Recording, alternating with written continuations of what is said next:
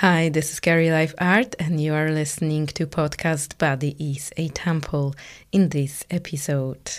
You kind of know who you are, and you know how you can get into these thought loops, right? You know when you have the critical mind going, or the judging mind, or you start getting into I'm not enough, and all of those things that people in general tend to loop into. And that's where they go down the rabbit hole and they get depressed or they get anxiety all of that stopped. It was like my mind became quiet as if I'd been doing meditation. Mm. And it just stopped and I could feel different I could I was thinking differently and therefore I was feeling differently. And that's when I realized, which was really a powerful recognition that I had healed my depression.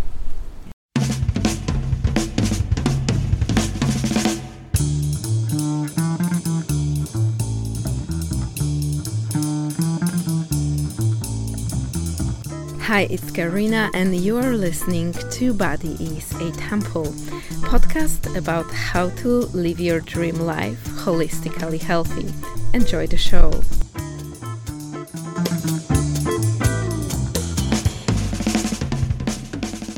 Hi, my name is Karina. Thank you for choosing Body is a Temple podcast. I want to say at the beginning a few words about the show and me. I started it from my big passion for sharing what I've learned about personal development and health, which helped me to create the life of my dreams.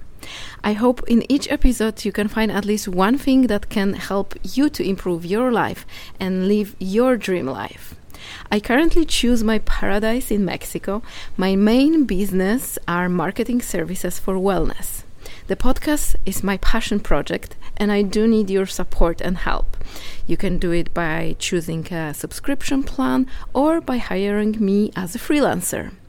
I have top rated profile on Upwork. You can find the link in the show notes, great reviews, and a long portfolio. If you or maybe you know someone who are looking for a content creator, social media expert, or marketing strategy, here I am. Other than that, enjoy the show, leave the five star review, or tell me what I can do to earn a five star review. Thank you. Hi, guys. Welcome to another Body as Temple podcast. My name is Karina. My guest today is, today is Michelle. We are here in Puerto recording this live. I'm very excited about the topic of today's podcast. What's going to be a topic, if you can Well, basically, um, the medicinal um, properties of psilocybin and how it can help people that have some mental conditions such as depression and anxiety. Yeah, thank you. And I've been uh, procrastinating this um, topic for a long time, and I was kind of like avoiding and pushing it away, even though many of my mentors are talking about this also as well. And I'm also like kind of experimenting in my w- life with that. But um, for me, like uh, this kind of um, first like meeting with the psilocybins where when I wasn't really a conscious person and was more into like a mm. party in conjunction with alcohol and any ad- many other stuff so I was like kind of like didn't believe this medicinal use of this it was more like escaping part uh, of my life um, but recently, I started to introduce it to my personal life, like more and more. And like mm-hmm. also, I, I asked you recently a question about the sleeping enhancement, and as I'm also like a now a bit like athlete lifestyle training every day, so everything that helps me with sleeping and having more energy is very important for me. Mm. But let's start from the story of your life. You've been living in Bali for how long? 12 years? No, 19 years. 19 years. Um, I moved there in 2002, and, and a few months after I moved there, there was the Bali bombing, which was a pretty shocking experience. Um, and um, a lot of my coworkers or colleagues left. I was working at the time and just teaching English uh, as a foreign language in, a, in, an online language language school, and um, I decided to stay, which uh, completely changed the tra- trajectory of my life. It was a huge spiritual awakening for me, and I went through um, many many years of training there. Yeah. Yeah. So can you bring maybe some milestone of the story and the spiritual mm. awakening? What happened there? What was like the first thing that, mm. um, yeah, initiate the spark of this awakening? Sure, I'd love to share that with you. So, um, I think it was around a few years after, I can't remember, but in the early 2000s, that I became a Reiki master. And I was a I was a practicing Buddhist at the time. I was a Zen Buddhist uh, practitioner, and I really wholeheartedly embraced, you know, the meditation practices and, and so forth. And then I became a Reiki master, and it was as if the experience I had was for the first time in my life. I experienced the, the no mind that they talk about in the Heart Sutra. They talk about no ears, no no nose, no mouth, no mind. And I never understood what is no mind until I became a Reiki master. And in that moment, I literally had lost an identification of being a Buddhist, of being a mother, of being anything at all. And I sat there with this empty mind and this idea of like, I had no idea of who I was. And that was a huge, huge awakening for me. And it was shortly after that that I began channeling and I started getting a lot of direct messages from my guides. Mm-hmm. So, uh, what else? Like, how do you like? What are the your like best of Bali things? Like, I never been to Bali, wanted to be there. So, like, what can you tell about this country, about this culture, about people who are coming there, also searching for this uh, healing over there? Yeah. So you, you you have to imagine when I moved there in 2002, Bali was a very different place. That was a pre the movie Eat, Pray, Love, and which blew everything up in Bali, and it became super commercial. So when I moved there, there was a purity to Bali, and going to, you know, to the temple ceremonies, and also the fact that I was married to a Balinese. So I had an, you know, an insider's view that a lot of people didn't have. So I was a part of that. I was a part of the culture up to a certain point, but then, you know, you're never really fully accepted into the Balinese culture. They're friendly, but they also, there's a distinction there. But I think going to Bali is about the cultural experiences of going to these beautiful temple ceremonies and watching what they call the upacharas, the ceremonies, and and how the women dressed in these lace tops called kebayas and sarongs and how they have this grace when they make the offering, offerings, which are called canang, and they put them on the ground for the spirits below, and they put them high above on the shrines for the spirits above, because in Bali they honor below and above, the dark and the light. Both are equal. They don't have this point of view that the dark is bad, because it is it is part of everything. It is the yin and the yang, right? So. Um, it is a really magical culture, and there's a lot of potential to have spiritual experiences there if you open up your mind and your heart. It's a really beautiful culture. Yeah, thank you for bringing this up. Um, my one of my my uh, beloved uh, teachers is Ram Dass, and he's always saying uh, suffering is grace, which for many people is hard to understand. But this is what you've been saying, the yin and the yang, that mm. both are important and necessary for our life. So you become a Reiki master. What other practices have you been uh, learning and teaching yeah. and offering and experiencing? so many things, uh, Karina. I you know I just I just went on this crazy journey of learning so many things. But the thing that stuck with me, I mean, I became a certified hypnotherapist. I also got training as a coach and two different coaching certifications and you know I studied lots of things but the thing that I really dropped into that really felt so much like home for me was shamanism. And I guess it was around 2007 or, or 8 that I came across a woman named Ibu Ayu Cantik, who I saw in a documentary in a film that was running in Ubud. And there was something that said to me, I have to meet this woman.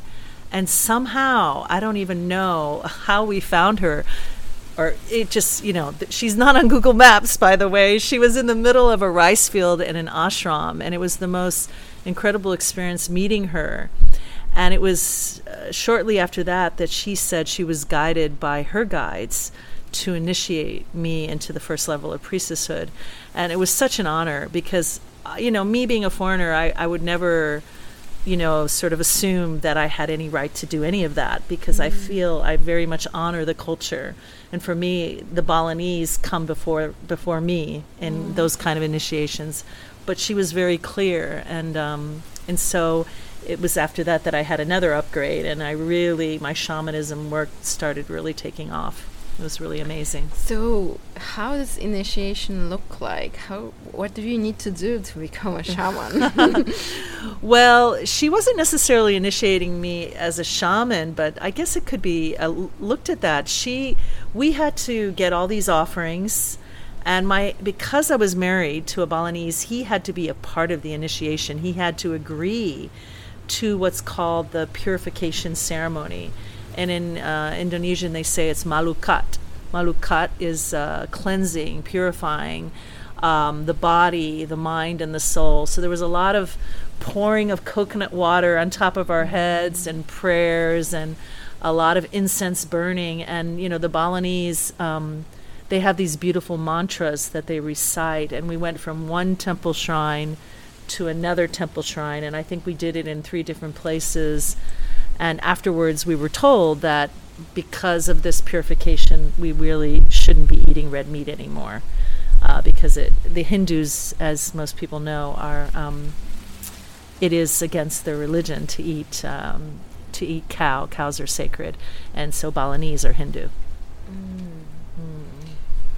I thought the majority of the island is Buddhist. No, not Bali. Okay. The majority is Hindu, and the majority of Indonesia is Muslim. They're the largest Muslim country in the world. Yeah, that I know, but I I thought there are some islands that have a very like a strong Buddhist influence. But like, yeah, good to know that then. yeah, well, you know that you say that. I mean, the, the Hinduism in Bali is not like the Hinduism in India. Mm-hmm. So there is a mix of some Buddhist elements and animism and Hinduism, and it's kind of all rolled to get rolled in together. So it's not your typical Hinduism. No.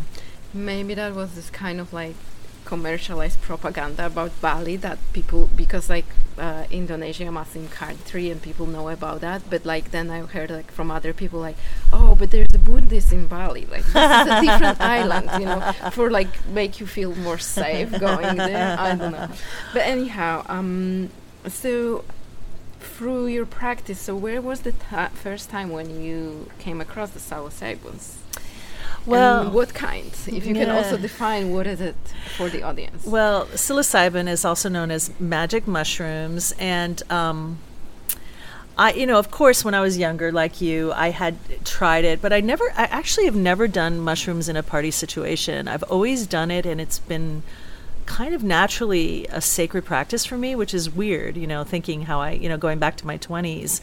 I never wanted to party with it. I always wanted to connect in. Um, but in Bali, I had a, I have a good friend. Her name is Lindsay, and she had learned how to make this magic mushroom tea.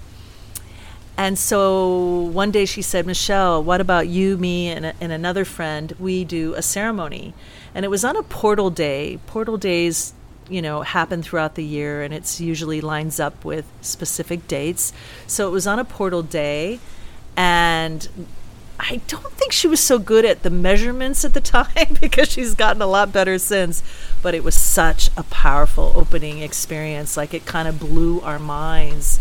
And it was then that I got the activation or download, whatever you want to call it, that you are ready to, to be serving this medicine. This is, it's time to bring this out into the world. And it was kind of like, wow, that feels like a big ask, you know, for me to have to do something like that. But I, I just kind of went with it. I felt it, and it felt true to me. Yeah. hmm So, uh, if you could maybe explain, like semi-scientifically, what are the psilocybins and like what is the, let's say, um, chemical effect on the brain, like in theory, before we're gonna go to your like uh, personal experience.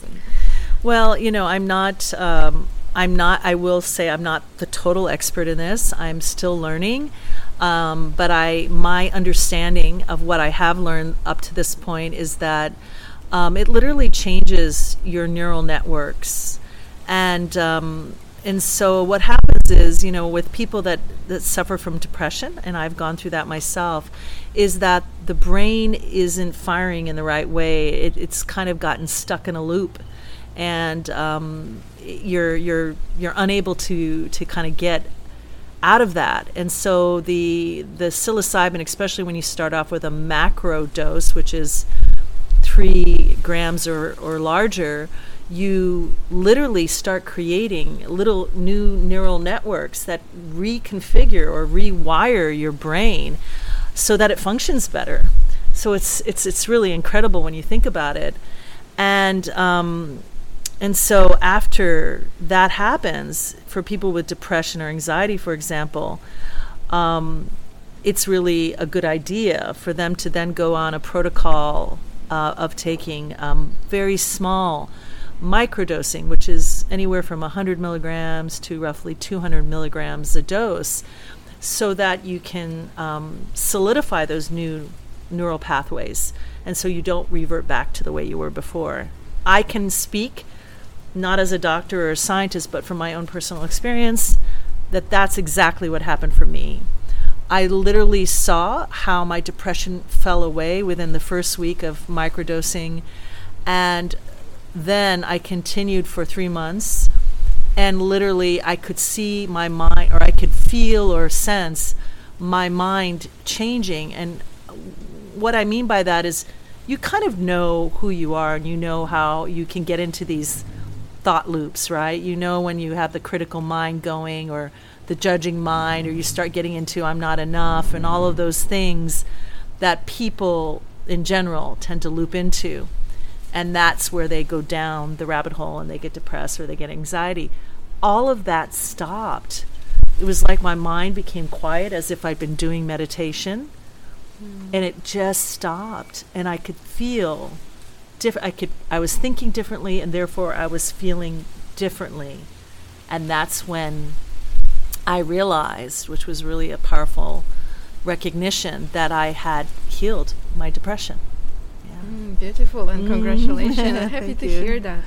Um, you you said about the dosage. You said that it's good to like microdose after like having a ceremony with the the full dose.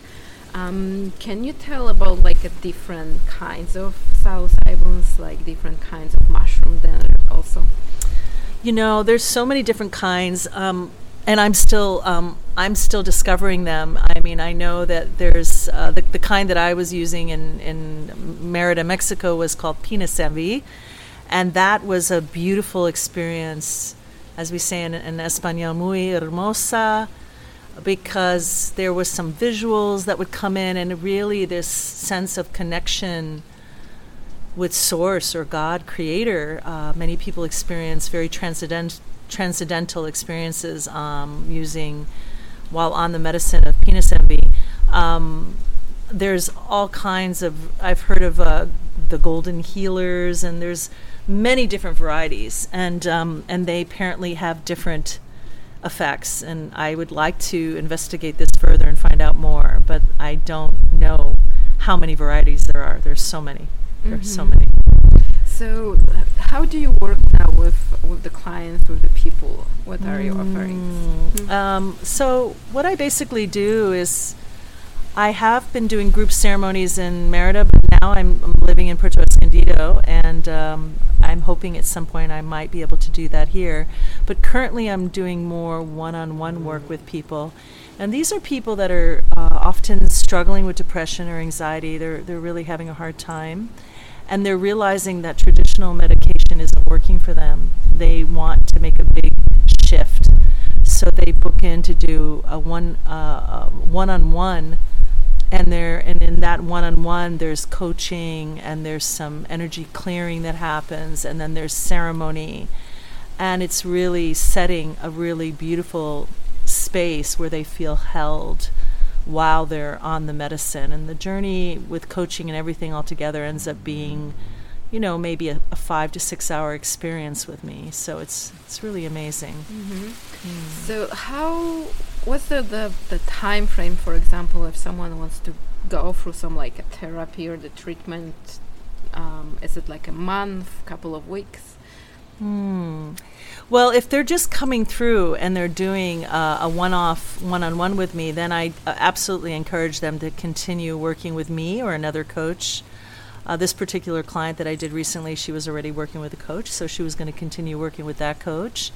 Um, I prefer that if they do ceremony with me, it's it, of course it would make more sense if they could continue working with me, and then we set up uh, some kind of a program where maybe we will meet up for three months every other week in a coaching program together so that I can sort of guide them as things unfold. Because when you have have an experience through through doing this medicine it doesn't end the next day right just because you've done a ceremony oh well now we're done it's all over no that integration process can keep going on for weeks or months for some people or even a year or more so it is good to have that extra support afterwards and somebody there to really guide you. Mm-hmm. Yeah. And uh, what is your experience between, let's say, dehydrated powders or um, tea or even fresh one? Uh, could you maybe tell a little bit about like how actually you can, you know, consume? Yeah. What are the different ways? There are also capsules, you know. There's so ways. many different ways. So, as I said before, I, I started off with the tea method. My friend knew how to, because she has a good background in, in chemistry, knew how to, to create this tea that was really powerful. Um, uh, the other ways I've done it, which I've served it literally the whole mushroom, divided up into portions of two to three grams per person, and then they just chew it. I like that or- organic way. I like that idea of like, you know, you're really connecting with the mushroom through chewing it, experiencing it, engaging your senses. Um, the third way is you can take the powder, you can mix it with some applesauce, you know, like a tablespoon of applesauce, and ingest it that way. Uh, for my my client recently, I didn't want to do that. I decided uh, to put it in a smoothie. So I made it in a smoothie, and she loved it. It was great. If people are not keen to take the taste, you can do it that way, or you can finally you can do it with capsules. Um, you would buy the powder form and fill up the capsules, or they would already be filled up for you, and you can buy the microdoses in, in capsule form. hmm Can you tell um, a bit more details about like this whole program and the coaching? So people do the ceremony. How the ceremony look like? Is there like a music and chanting or dancing, wherever Mm. things? And then also like wh- where's the coaching? Is it just like a meetings to talk? Are there any specific exercises later after to integrate that? Yeah, yeah, that's a good question.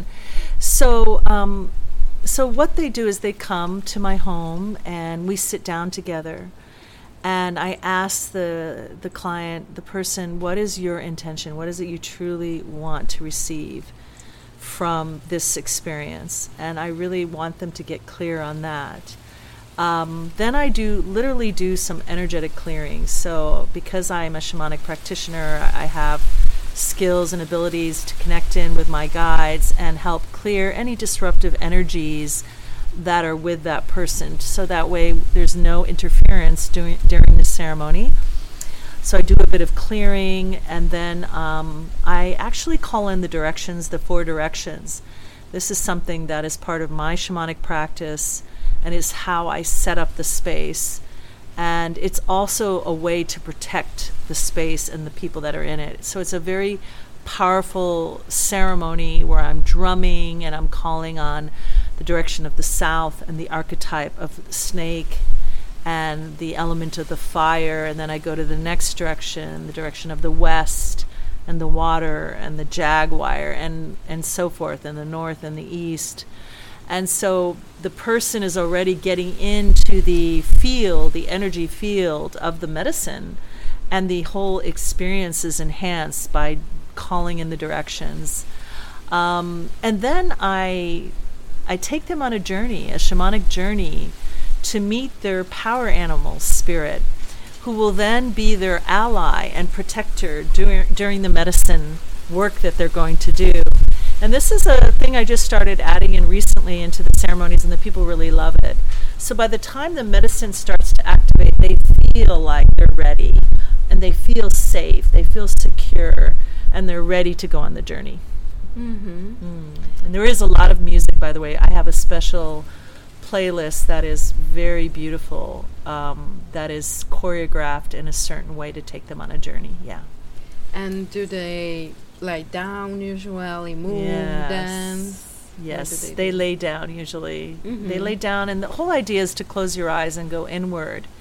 Um, but you know, if somebody wants to get up and move, you know, that's totally okay. Mhm. And um, I don't uh, discourage them from doing that. But usually, people lay down for most of it, and they Mhm. go inward. And sometimes they get up and they move around as well. If they need to move any stuck energy, they do that as well. Mhm. Yeah. And uh, then you said like preferably it's good to have like at least like a three months of coaching with you to integrate this. So Mm. how how how you coach people like how does integration look like right there? So we would we would just we would meet um, every other week online um, for like an hour, so two hours a month, and it's a check-in. Like where are you at, and how are you feeling since this medicine journey, and has anything new come up for you that you really want support? And there may be um, some homework to do to to look further at possibly you know things get revealed to you when you're on these journeys like your old patterns that no longer serve you or your core wounds. And then uh, the coaching helps uh, to support them to address these core wounds and help to move past them and heal them and help them to get clarity about their next steps in their lives. So i think it's a really important part of the process Mm-hmm. yeah Uh, and could you bring maybe some stories from your experience with clients or other people um, about the healing effects? You said your story, your story, and your healing from the depression. What other um, stories you heard about? Well, you know, I think I think the, the, the recent story, I mean, and I, I can, you know, not share the name of the client, but there was there was a client who did do uh, she was in a group ceremony with me and she was really uh, in a place of stuckness. And she decided to go on and continue coaching with me. And I'm happy to say that she's made a huge shift. She's not stuck anymore.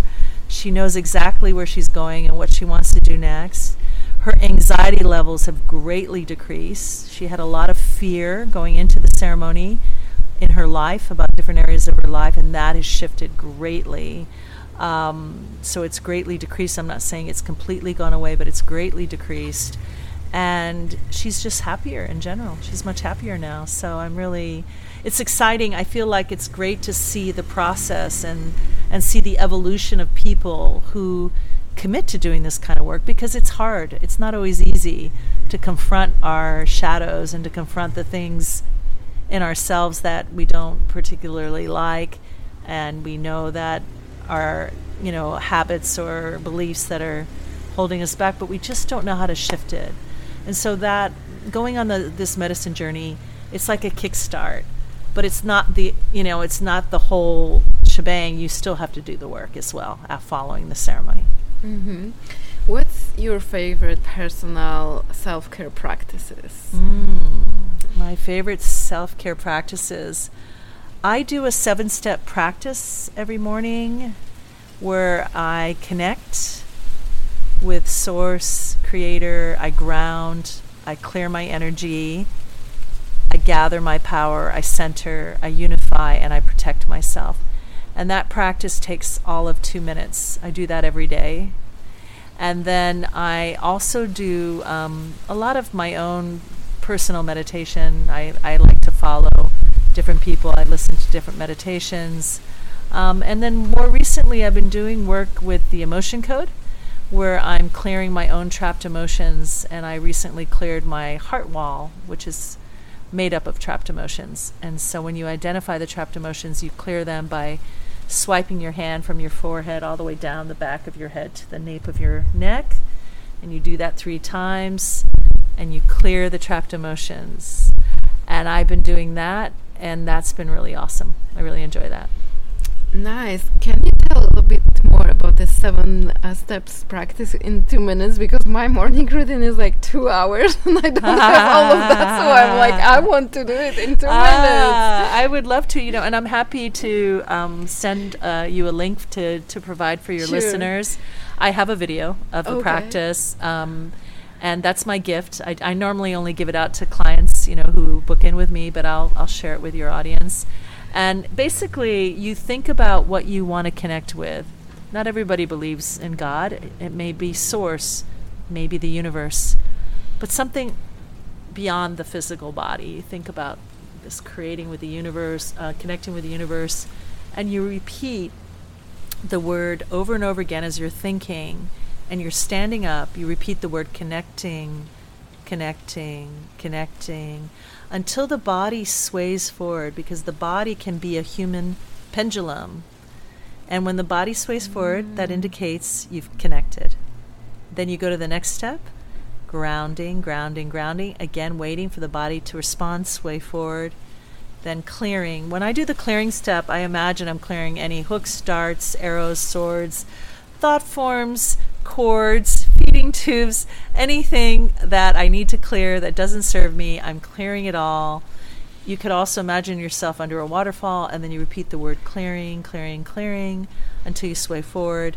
And so each step you just repeat it until you get through all the seven steps. And the last step, there's a visualization where you visualize connecting with the central sun of the universe and bringing that light down through the crown chakra, through the body, and then imagining it coming out of your third eye, streaming out and wrapping it from above your head, three feet above, down your physical and etheric bodies, and all the way down three feet below and then wrapping it back up, double wrapping around the heart. And then you bring your hands out and you make a circle, a ring of fire all the way around to the back of you. And then you send that fire up and send it down until you imagine yourself in a cylinder of fire and you just say the word protecting, protecting, protecting. And this time you wait until you sway forward three times. So it's a beautiful practice. I love this practice. It's especially good for busy people like you, Karina. Mm-hmm. but I also like my two hours morning yeah, practice. That's great. that's why I'm so busy because I like have less time for working later. But um, before I'm gonna ask my last question, if you could advise to the listener one thing that they can start doing, small thing after um, listening to the podcast that can shift their life, their health, what would it be and why? Well, that's a good question. Many people ask one one thing you can do to shift your life. This may sound kind of so basic, but wait 30 minutes before you turn on your cell phone in the morning. Go out and go out into the sun. Bring the sun and you know either lay in the sun or raise your face to the sun feel the energy of the sun coming down upon you and just really be in that moment uh, be present. Allow all the thoughts to just fade away. Be in your body. Be, feel the connection of your feet on the earth. And then begin to come into that place of gratitude. All the things in your life that you're truly grateful for and then when you start your day from that point, you're going to have a totally different day. Yes, I love it. Thank mm. you. Thank you mm. for reminding this to the listeners. I also say lots, many times about this. Not this is one of the rules for my clients as well. Like, don't turn off your phone uh, in the morning. Have it in a flight mode. Yes. Don't wake up and just grab for the phone like no exactly give yourself a time to start new day yes Thank Absolutely. you so that. Okay, so tell to the people where they can find you. Of course, I'm going to put everything in the show notes, uh, sure. wherever your social media, website, and and offerings you want to share. Sure. Well, you can um, you can find me um, at Spirit Weaver Gal for Instagram, and Facebook is also at Spirit Weaver Gal. And my website is Spirit Weaver, W E A V E R, journeys with an S dot com. And um, I forgot my Podbean, but I think it's like M Cempaka, C E M P A K A, something at Podbean or slash mm-hmm. com. But it'll be in the show notes. Um, yeah, you can find me in all of those uh, social accounts.